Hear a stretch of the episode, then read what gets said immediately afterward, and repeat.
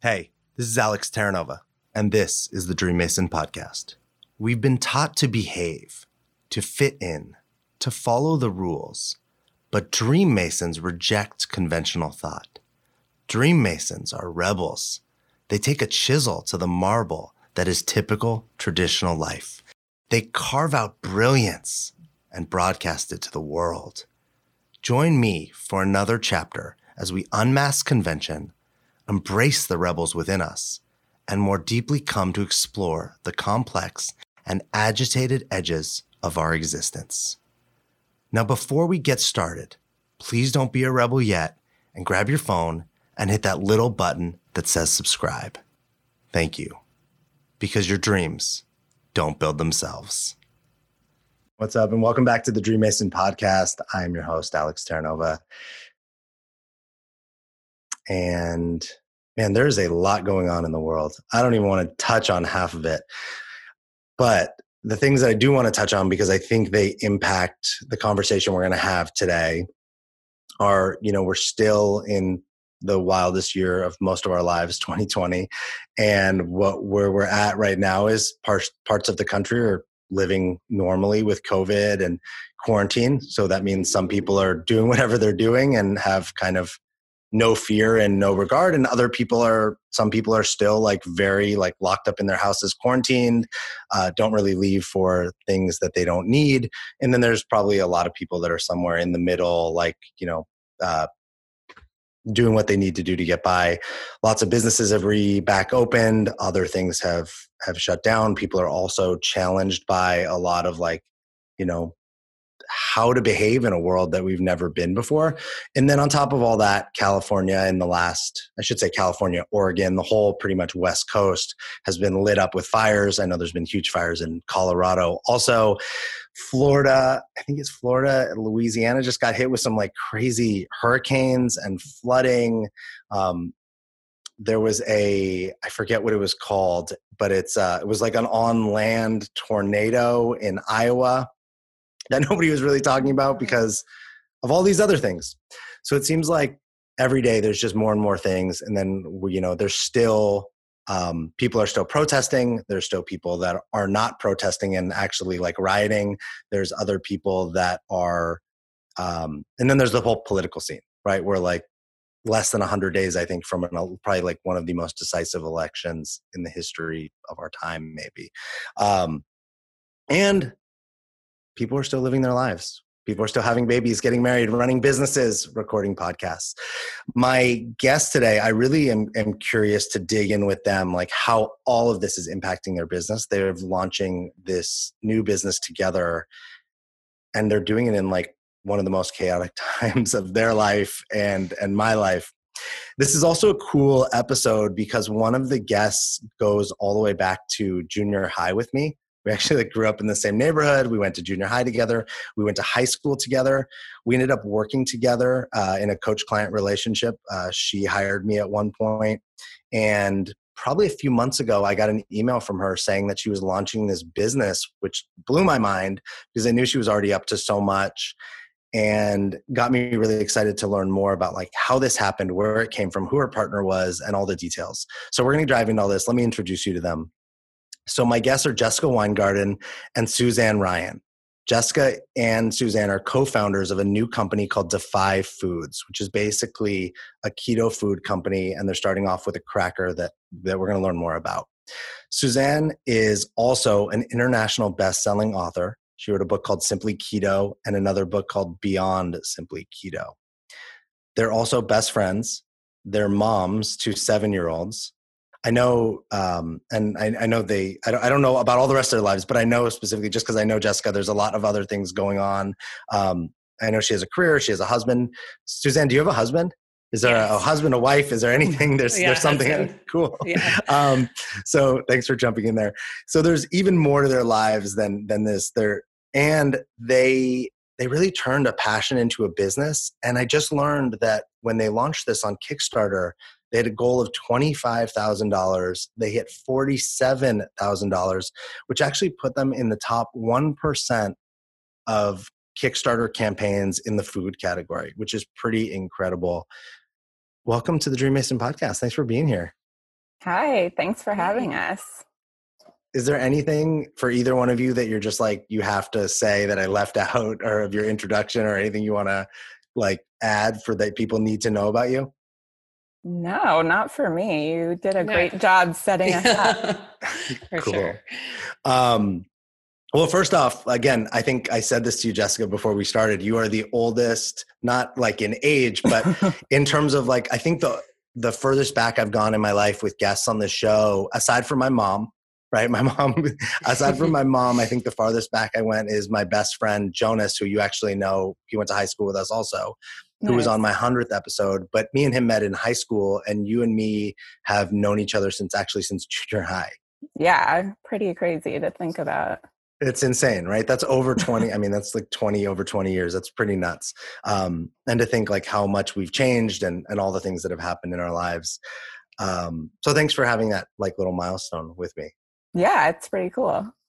I'm, I, well, the first thing I want to, I just want both of you to speak to is like what it's like to be in the world and operate in a world right now where you have families, you know, husbands and children, you have the, your your businesses that you were doing before you launched Defy Foods. Now you have Defy Foods that's launching, and you're launching it in a time that no one could have ever predicted. No one would have ever wanted to predict. Like what? How are you kind of like dealing with this, rolling with this? You know, just tell me kind of about that. Yeah, I can jump in first, and then Suzanne can chime in. Um, I mean, I would say definitely it's a time of testing adaptability. And like one thing that we've definitely learned along the way with launching a new business is that there are curveballs right and left, regardless of COVID and fires and homeschooling our kids. So I think it's taught us a lot of how to just kind of roll with the punches. And it, I wouldn't say it gets easier as you go, but it gets easier to expect that there are going to be curveballs. So I think for me, like it's definitely a work in progress of, you know, getting used to the fact that there's things that kind of pop up on a daily basis, on an hourly basis. Um, and then looking back at like things that we've already tackled that are pretty monumental and seeing that we've gotten to the other side of it. So, like, trying to keep that in perspective as these curveballs come, that it's like, we've tackled other things in the past too. Maybe not a pandemic, but we got to the other side of it and, you know, we got past it even though it seemed really hard in the in the moment. Yeah, and I think on top of that, there's so many things in life that we want to do or we want to achieve and it just seems like it's this huge mountain to climb but we all know that it takes one step at a time. It's one day one minute sometimes and just breaking it down to what's my most important task and what can i what can i do in this moment and then just being flexible and adaptable like jess said. And you know it's kind of funny to really think about. We named this company defy foods and when we were talking about the name and the meaning behind it we were like talking all about defying the odds and if this company has not led us down that path of really overcoming the odds and the obstacles, then I don't know what can. So I think it's actually kind of cool to reflect back that we really are defying the odds and defying the obstacles along this journey. That's so true. And I mean, just for everybody, we came up with the name two and a half years ago. Before. So, like, long before we even got into the meat of the company and hitting you know strides and things going on and long before what's going on out in the world so it is kind of serendipitous that it's very appropriate I, I love that you speak to like you know you started right off with there's curveballs no matter what right just like having children being alive like being married like doing anything yeah. if you do anything that's not simple there's basically going to be curveballs like life just does that.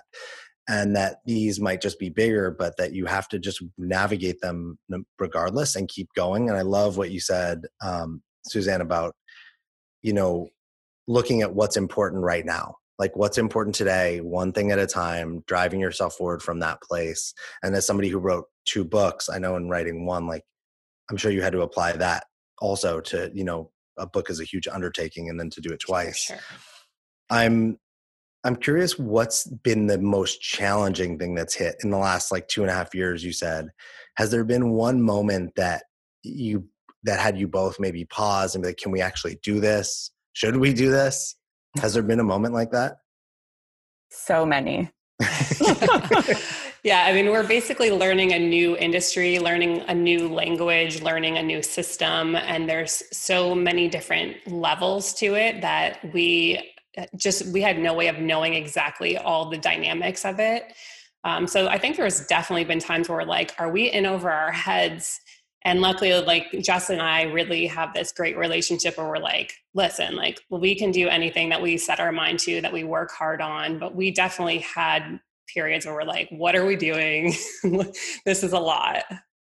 Yeah, there were times at the beginning, and I mean, they still continue as new things come about, where like we've literally texted each other while we're on conference calls with vendors, being like, do you understand anything that they're talking about? Like, I don't know what any of this means. Like, I'm Googling acronyms.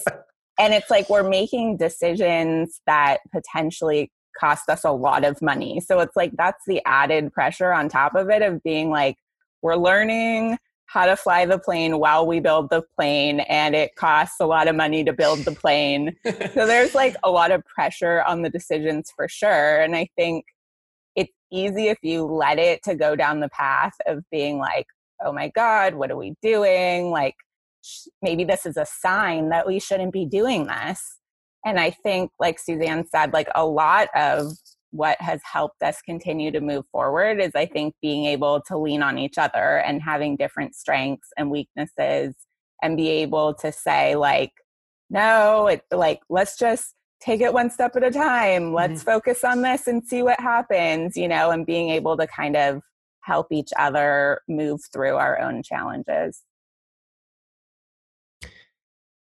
there's there's like so much in there but the thing that that stands out to me is the not letting the how stop you right? Like that's i don't know if you if you both look at the, out at the world and and see that and i feel like jessica we may have even talked about that when we worked together something i am almost always talking about with clients when they want something that they've never done they're always like but i don't know how and like how can i do something i don't know? And it's like well most things are on Google. I love that you're like, we're actually Googling things while we're on with these vendors. But the that that that that example you gave about like we're building the plane while we're flying it. That's actually the only way that you could do this. You can't learn everything there is to learn and then go do it. Like this is the process and it takes something which i would just label as like bravery or courage to be able to like leap into a world like this and not have any idea what you're doing. So many people would uh, this is what stops so many people right? They don't know how so they won't go forward. What's what's the drive? Like what's pushing you both to be in this situation where you don't know how and yet you're like it doesn't matter. We'll figure it out. We'll do it anyway. We're just going to keep going forward you want to take that one first, Suzanne? um, you know, I think both of us are just really passionate about the why of why we're doing this. Uh, we are both busy working moms. We want better options for ourselves, our family, our kids. And there really is such a need in the market for convenient foods that are also healthy and have quality and thoughtful ingredients. And we're both really passionate about like the ketogenic lifestyle. So the tie-in is just really great for us to say like we really believe in this. We know that we're capable of it and we know that setbacks setbacks are going to come but like we can get through them together and we can overcome this. And i think just like the mission of defy foods and offering things that really improve people's quality of lives because you know, nutrition is a form of medicine. And I think if we have better options for people, especially people who are so busy, if we have better options, that's going to lead towards a lot more healthy lives for a lot of people. And it means a lot to both of us. And I would add on the other side, like there's, I can think of three or four different driving reasons why I want to do this and why we've still stuck with doing it. Um, I think one of them, first and foremost, is like meeting Suzanne long before um, her kind of story now of losing a lot of weight and writing multiple books and kind of growing a business, I think that really inspired me to see someone close up like take something that happens in their life and like turn it into a career, a passion, a thriving business.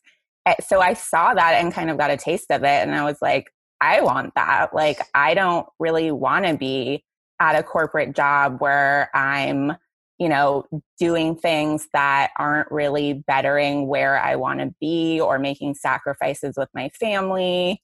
Um, so, like, that was one piece. And then I think on that same token, thinking about my daughter and wanting to kind of set an example for her. And it's like with working with her, and she has some different struggles with school and learning. It's like I wanted to set an example to her that it's when I say, like, you know, just work hard and set your mind to it. And we all have struggles, but if we try, it's okay to fail you know it's like i had to really believe that myself and i think this has been the best example and like learning experience for me to say that really is true there's failures and stumbling blocks and all kinds of things but throwing in the towel isn't an option you know it's like we need to persevere.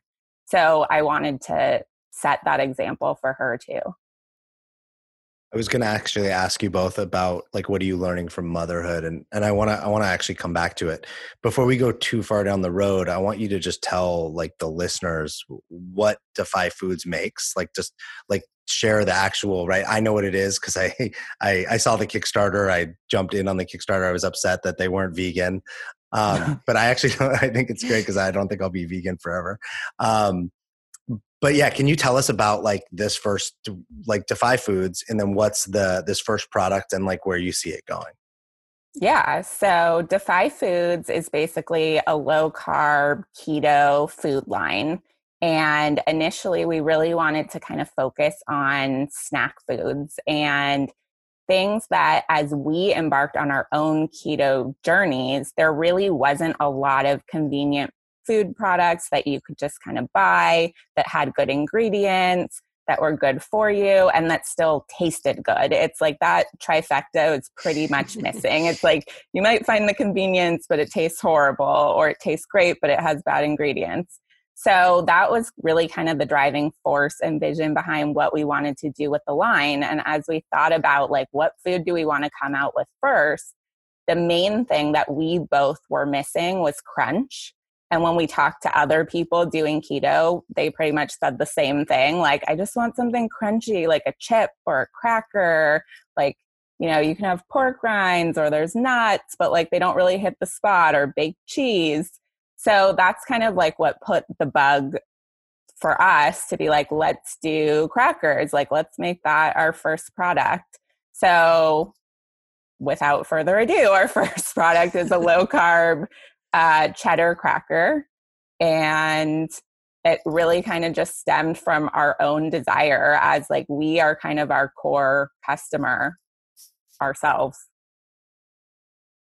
How do you figure out how to make a like like just tell me about this process right like i i mean i'm as when i became a vegan this year i kind of figured out how to make everything vegan so i don't actually feel like i'm missing anything as a vegan yeah. I don't think i'll stay a vegan because i actually don't think it's like necessarily working for my body.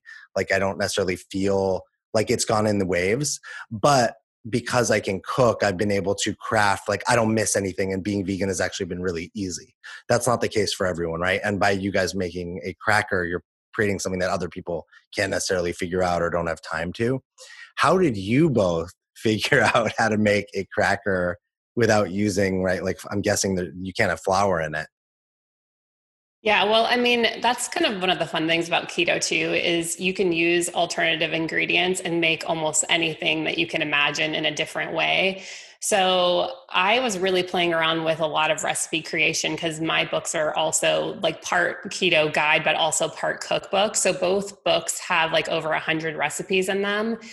And So Jess and I were doing a lot of recipe testing and we were doing family dinners once almost like once a week at each other's houses and we would be playing around with different things and crackers was just one of those things that we missed because there's so many great dips that you can have with keto but then there's no vessel. So normally when you go out to like a restaurant like you'll eat guacamole with a fork instead of chips or if you can get celery or something like that but we really wanted like an actual cracker so we just started playing around with different ingredients and uh, eventually got like a really great tasting cracker. And I mean, we probably have gone through hundreds of yeah. variations. Um, I mean, at least a hundred like in our own kitchens. And I think the most challenging part when you think about like how do you create a recipe, but then how do you commercialize it is that it's a completely different beast. And that was like a huge learning curve for us. So we spent months, if not a year, like perfecting the formula, which is what it's called at a commercial scale, not a recipe, but like in our kitchen, a recipe of a cracker that we loved, that like we had people try and they loved it. And then we went to try to produce it at the commercial scale and ran into like problem after problem where it was like a high fat product can't run through this type of machinery. It's literally like spitting out fat from the machine. Um, so then that led down another path of like making tweaks to it and trying to get it to work at a commercial scale without sacrificing like the flavor profile and everything that we liked about the original cracker so it's definitely it's like it's a work in progress for sure and like you just keep kind of tackling it bit by bit like we said where it's like okay well we got this piece to work. Now we've got to work on like getting the salt at the right level. Now we've got to work on the cheese flavor you know and making sure each part we're just chipping away at it to get it to a place that we feel really good about that works so now we're also formulators and food scientists as well. So it's like one of the many hats of this. I love the example of like you didn't fail a hundred times. Maybe you did, right? Like I don't know what it's just a label, but you had to go through this thing of getting it wrong, getting it wrong, getting it better. Maybe like steps forward, steps back but ultimately it was just like you just kept applying like we just have to keep doing it. And then there's a new thing right? Like a machine spits it out and now we have to figure out a whole new way which would have felt like probably i'm sure when it happened was like a bunch of steps backwards. Like we just found this recipe and now we got to go backwards. Yeah. And there's no shortcuts. Like that's how as i was listening i'm like there's no shortcuts to this thing. And it reminds me of like whenever anybody wants to do any new kind of business right? If you're like a great home chef and you're like oh my god i want to have a restaurant first of all it's never going to be this it's not the same thing.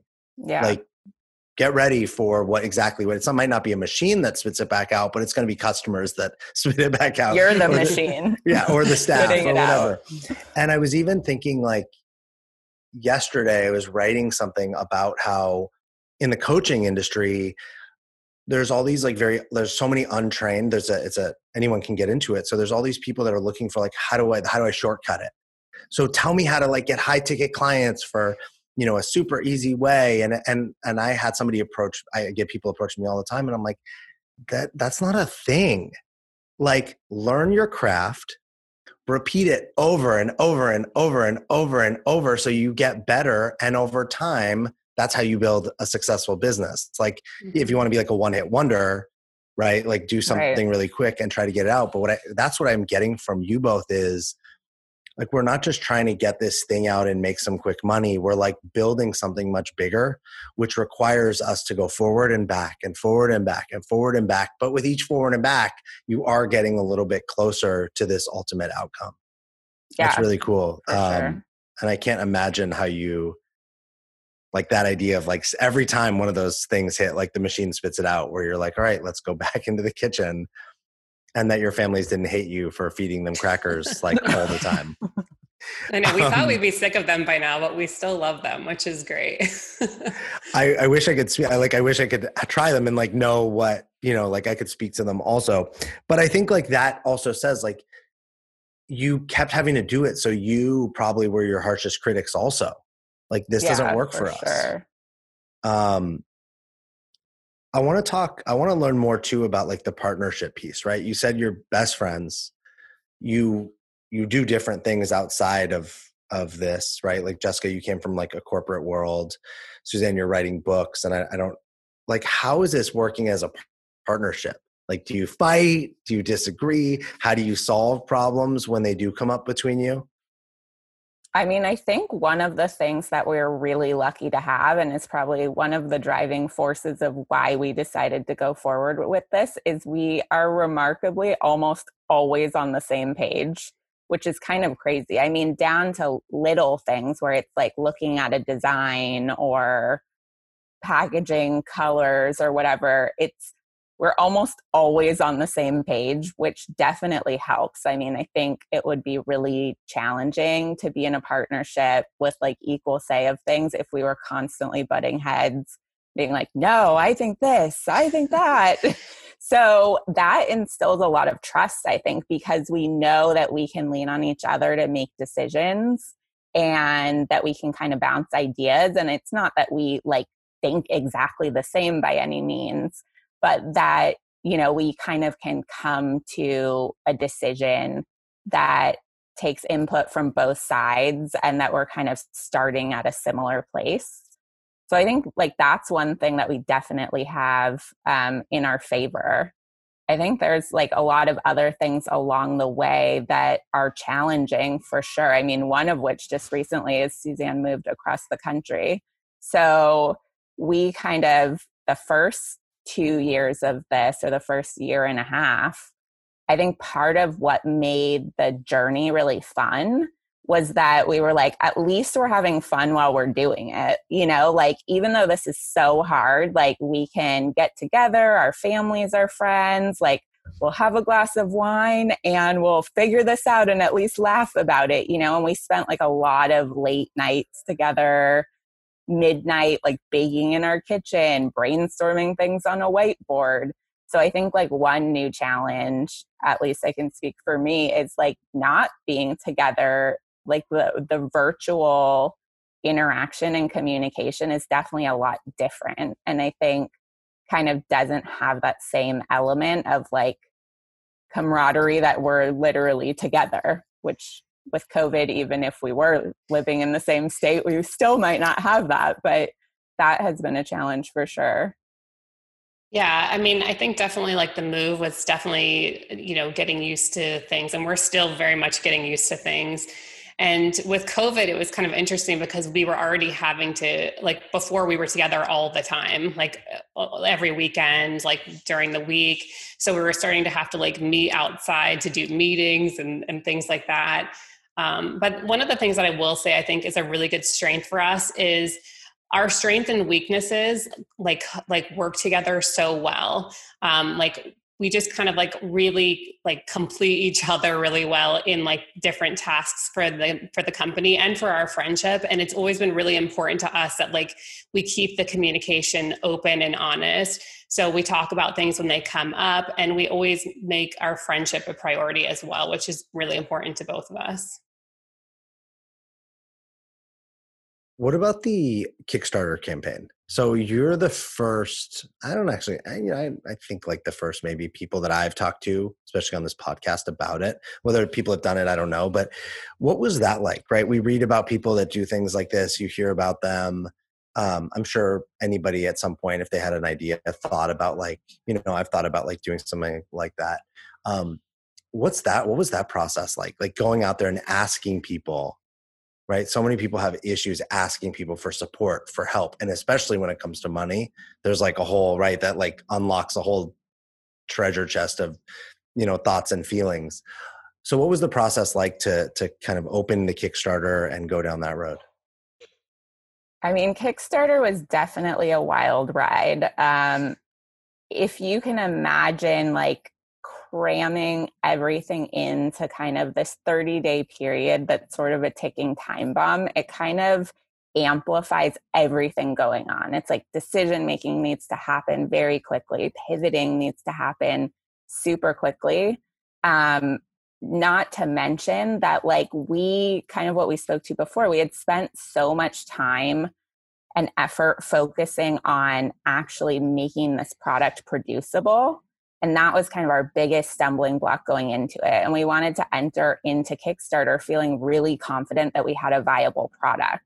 Like the last thing we wanted to do was put it out there, ask people to support us, believe in us, and then be like, oh, actually, this doesn't work. Um, so now what do we do? So we spent like a lot of time and due diligence on getting the product to a really great place. And then COVID happened and we were ready to launch. And we were like, you know, it just seems insensitive to talk about this right now with everything else going on.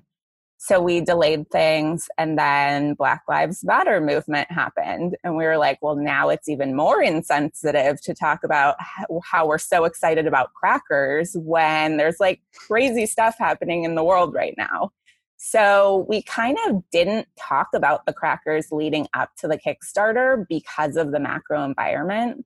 And when we jumped into the Kickstarter, we quickly learned that like a lot of these other campaigns that we had followed and seen their success had done like months of lead up of priming and building their audience and you know getting people kind of down that funnel for from a marketing perspective so we quickly were kind of in this position where we're like holy crap like we have to play catch up now and the time is ticking so i mean on a tactical level we literally had our multiple hour conference calls like almost every morning of the Kickstarter to reflect on what was happening, what was working, what isn't working, what are we going to do today. So it's like we're putting together the communication plan, then literally drafting the communications. I taught myself how to use Illustrator during the campaign so that I could develop assets because we couldn't get them fast enough from our designer. So it was like definitely a wild ride of being like, whoa, what did we dive into? People told us beforehand, like, get ready, like, buckle up. It's like a crazy ride. And I was like, I don't really know what they mean. Like, you just kind of turn it on and like send a few emails, and then people come. And we quickly realized like that wasn't really the case. Well, and then the other element of it is like just getting everything ready to launch the Kickstarter is like a full time job. I mean, all the marketing, yeah. what you're going to put on there, recording the video, which that was very interesting. um, you know, there's so many elements that go into like before you launch the Kickstarter, there's so many different things to work on. And that was just so time consuming to get everything dialed in properly. It yeah, it's almost like there's a whole second business. Even though it, it is it's the same, right? It it almost sounds like, hey, we're because you're still moving along the process of everything else, and then there's almost a whole nother business that you're launching that supports the first business, but it's it has a beast of its own. Yeah, for sure. Would you do it again if you had a new product? Would you go down the Kickstarter road for a second time? That's a good I, question. Yeah, I mean, I think that there's a possibility that maybe we would go with a different platform. Um, we learned after the fact that Kickstarter is like a very like male based audience, and our platform is a lot more female based. So there's different audiences that I think might have been better fitted for our business. Um, and then there's some logistical things on the end side with Kickstarter that are kind of frustrating. Like you have to collect people's addresses uh, and it's very confusing for a lot of people. It's not a great experience for no. either side. Um, so I think there's some definitely things that Kickstarter could do to improve things. But all in all, I think it was like really a great thing for us. And um, I think, I mean, I would do it again, but maybe just a different platform. And I think like I probably would lean towards doing it again. I mean, I do think ultimately, when all is said and done, like it's a great way to gauge interest in your product, to have kind of like have an opportunity to keep the training wheels on before you mm-hmm. fully take off. Um, and I do think it's a great way to help fund your business while still offering a product to people. Um, so I think ultimately, like the idea behind Kickstarter is great, but similar to Suzanne, I think there's a lot of things that we learned that I would do really different the next go round. Um, and then there's a lot of things we learned that are inherent to just doing a Kickstarter that you can't really change. Mm-hmm. But at least, you know, knowing those things going into the next round, I think would make another shot at it a little bit smoother and easier.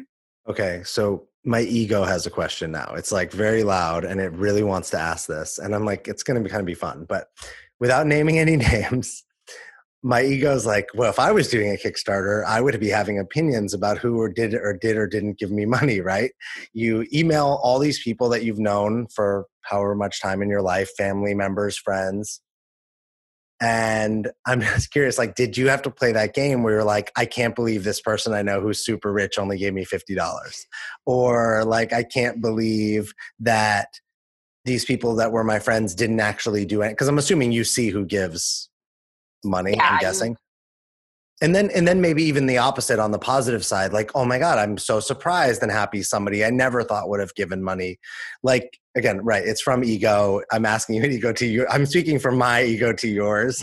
Does stuff like that ever come up when you're doing a kickstarter like where you're kind of not intentionally right but from that subconscious ego place like judging people in the conversation? I think my experience was, you know, back to something you touched on before. Like, I definitely had a pivotal moment as I was crafting like my email campaign that was going to go out to my friends and family. And I was like, okay, do I make the list smaller to the people who I feel comfortable asking this of?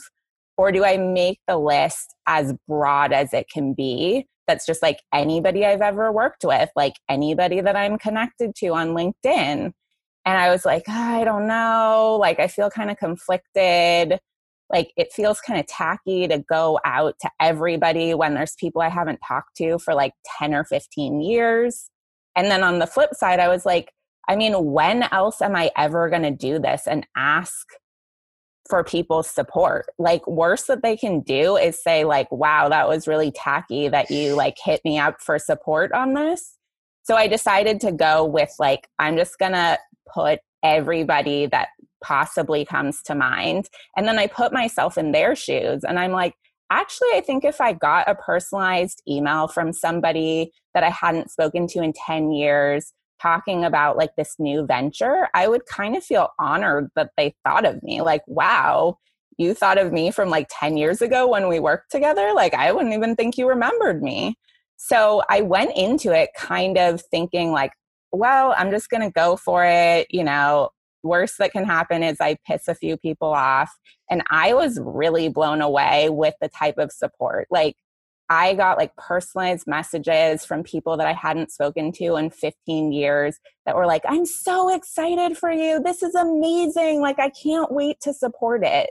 So I feel like that was actually one of the really positive things personally that came out of doing the Kickstarter is it really kind of like renewed my faith in humanity. I mean, I know that sounds cliche, but I can oftentimes be pessimistic about thinking like the worst.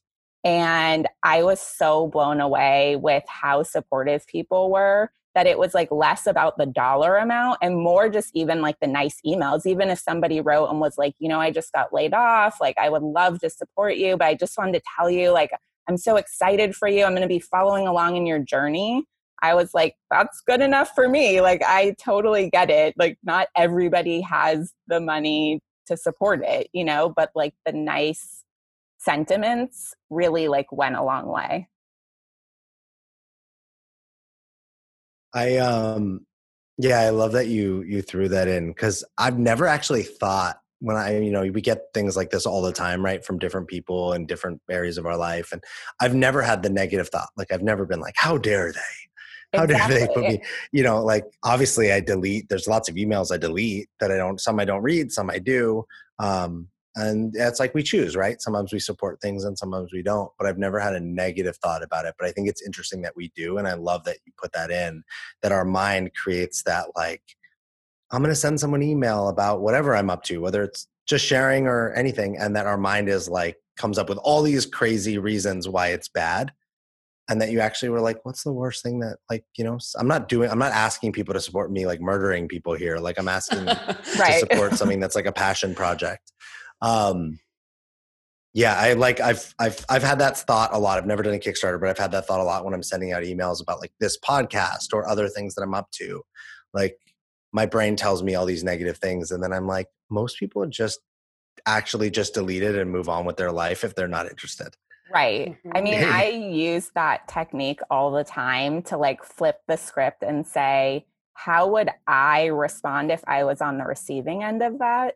And it totally helps me put things in perspective because I've never had a negative response to being on the receiving end of something like that. You know, I'm not like, wow, how dare you contact me and like share your new venture and ask for support you know so then it helps you kind of rein in those like wild negative thoughts where you can go down a rabbit hole and be like probably not very likely that this is going to happen and if it does you know it's the few people like it's not the end of the world Suzanne, I want to get your take on how this looks compared to like putting your book out books in, out into the world, right? Books, at least for me, writing a book was very personal. I had I actually had to get past a lot of demons that were like people are going to judge you. What stories can you tell? What can you share? What you can't? What if everyone hates it or they think you're a terrible writer or something like that?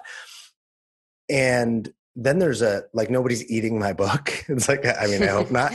Um, and so it's kind of a different product, right? Like if you don't the there's no there might not be a visceral reaction like you taste a cracker you don't like it you might have a visceral reaction i'm just what's the is the experience the same putting a product that you someone can eat versus essentially an idea which are the books are kind of like more of an idea out into the world or is it the same for you I think there's definitely some overlap, and then there's some things that are just vastly different. So, like my books were, and all of my social media stuff is very, very personal. So, I lost 120 pounds doing keto. And so I really dove into the books about all the emotional and mental health aspects that you also go through with that, which is like way beyond just like what you're eating.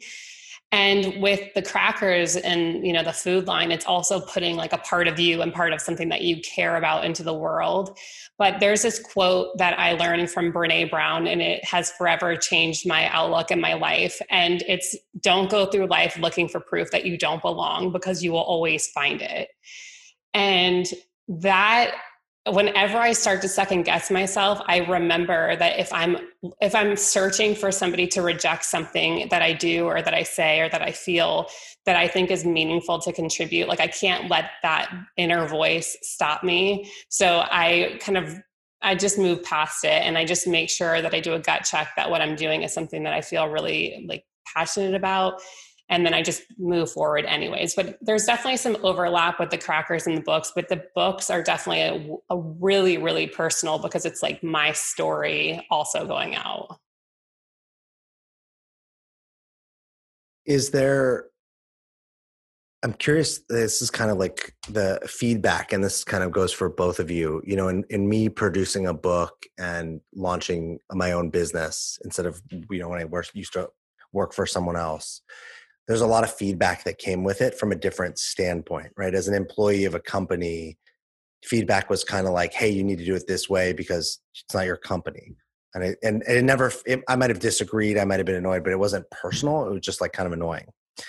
When I launched my own business and then wrote a book, feedback started to feel very personal right? Like that even though i could give my book to an editor and i that you're hiring them to make your book better when they would give it back to me with the edits it felt like they might as well have just wrote here's your book stupid like on, on the outside of it.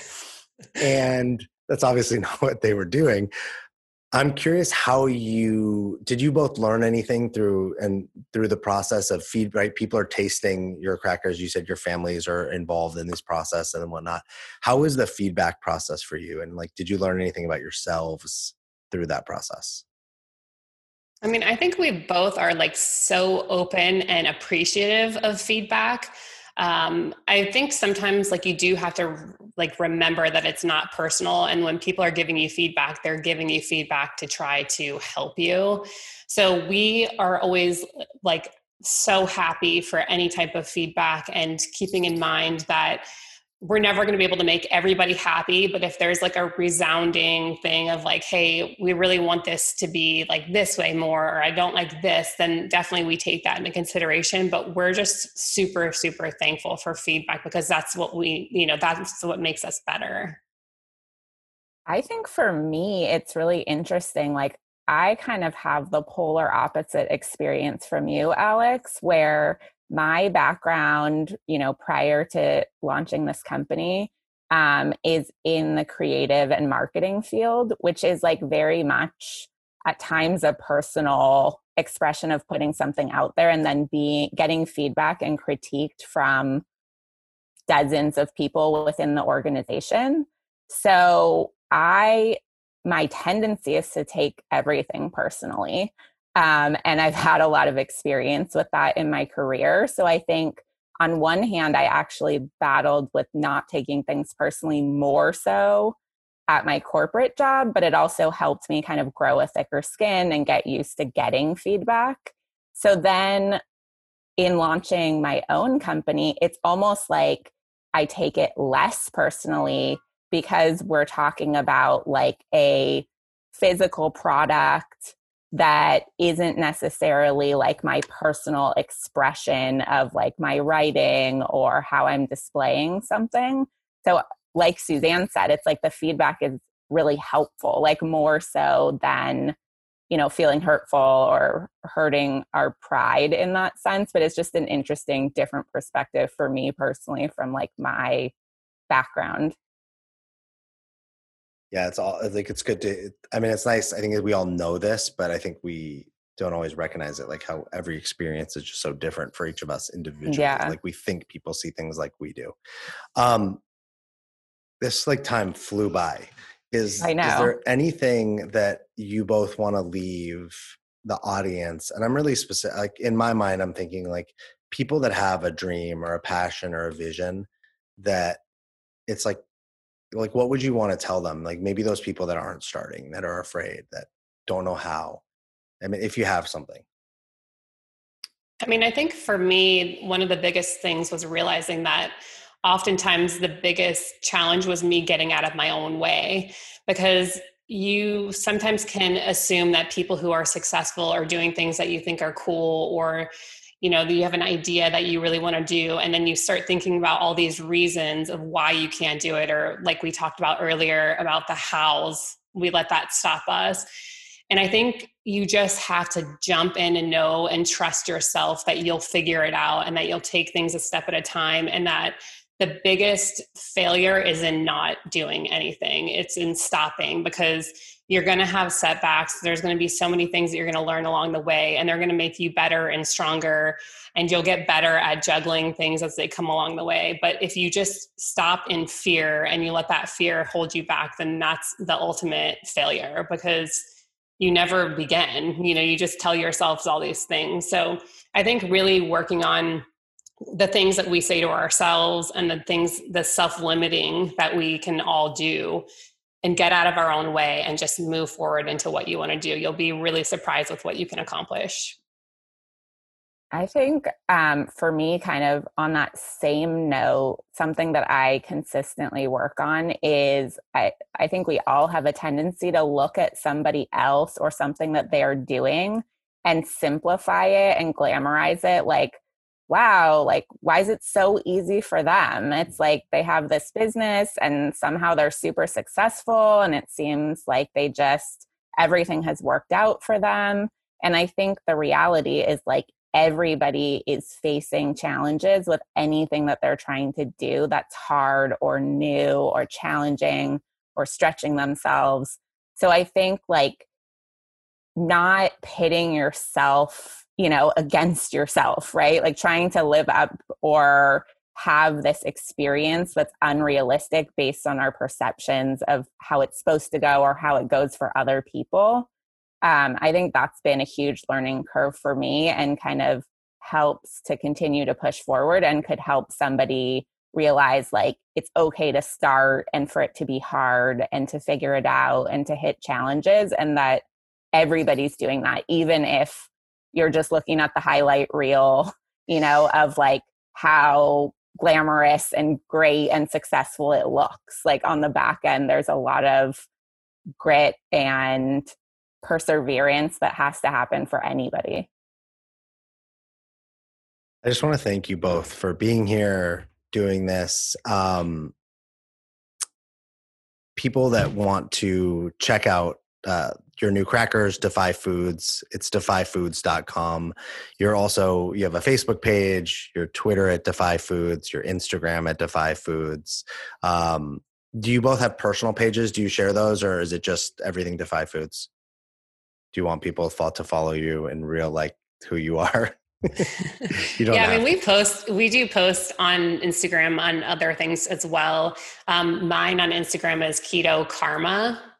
Nice. And then okay. Jess, which one are yeah, you? Yeah, I I mean, I don't really have a huge social media presence personally, but my like keto related personal um, Instagram is curls and keto, which is my hair journey and my keto journey. Um, so yeah, I'm not super active on it, but that's my personal one. Cool. Um, definitely check out, go check out these crackers. They look amazing. When I'm not vegan next year, I'll try them. Um, and I know you both were down to give away some some crackers when they actually come out. Uh, if you each pick a number between one and five, two. Just say your number. Two and five. Five. So 7 mm-hmm. So the seventh person to email alex at thedreammason.com, you'll get a, I'm guessing a care package from you guys with some crackers in 2021. Um, so the seventh person to email alex at thedreammason.com uh, will win that. Thank you both for being here. Thanks for sharing your story. Um, I'm just I, I, just really appreciate it, and uh, it's so cool, Jessica, to have somebody that like we go back so long um, to like have followed your journey, to have watched you like you know obviously we knew each other as kids, but then to see like you get married, have your own children um, or your your daughter, and then now like launching a company and like stepping into like something completely new. Um, so thanks Thank for being you. here and sharing that journey with uh, with thanks me, but also with the audience. Yeah, thanks so much for having us. It was super fun, and I always love talking to you. I mean, we've talked in many different capacities, and this was equally as cool as all the other ones.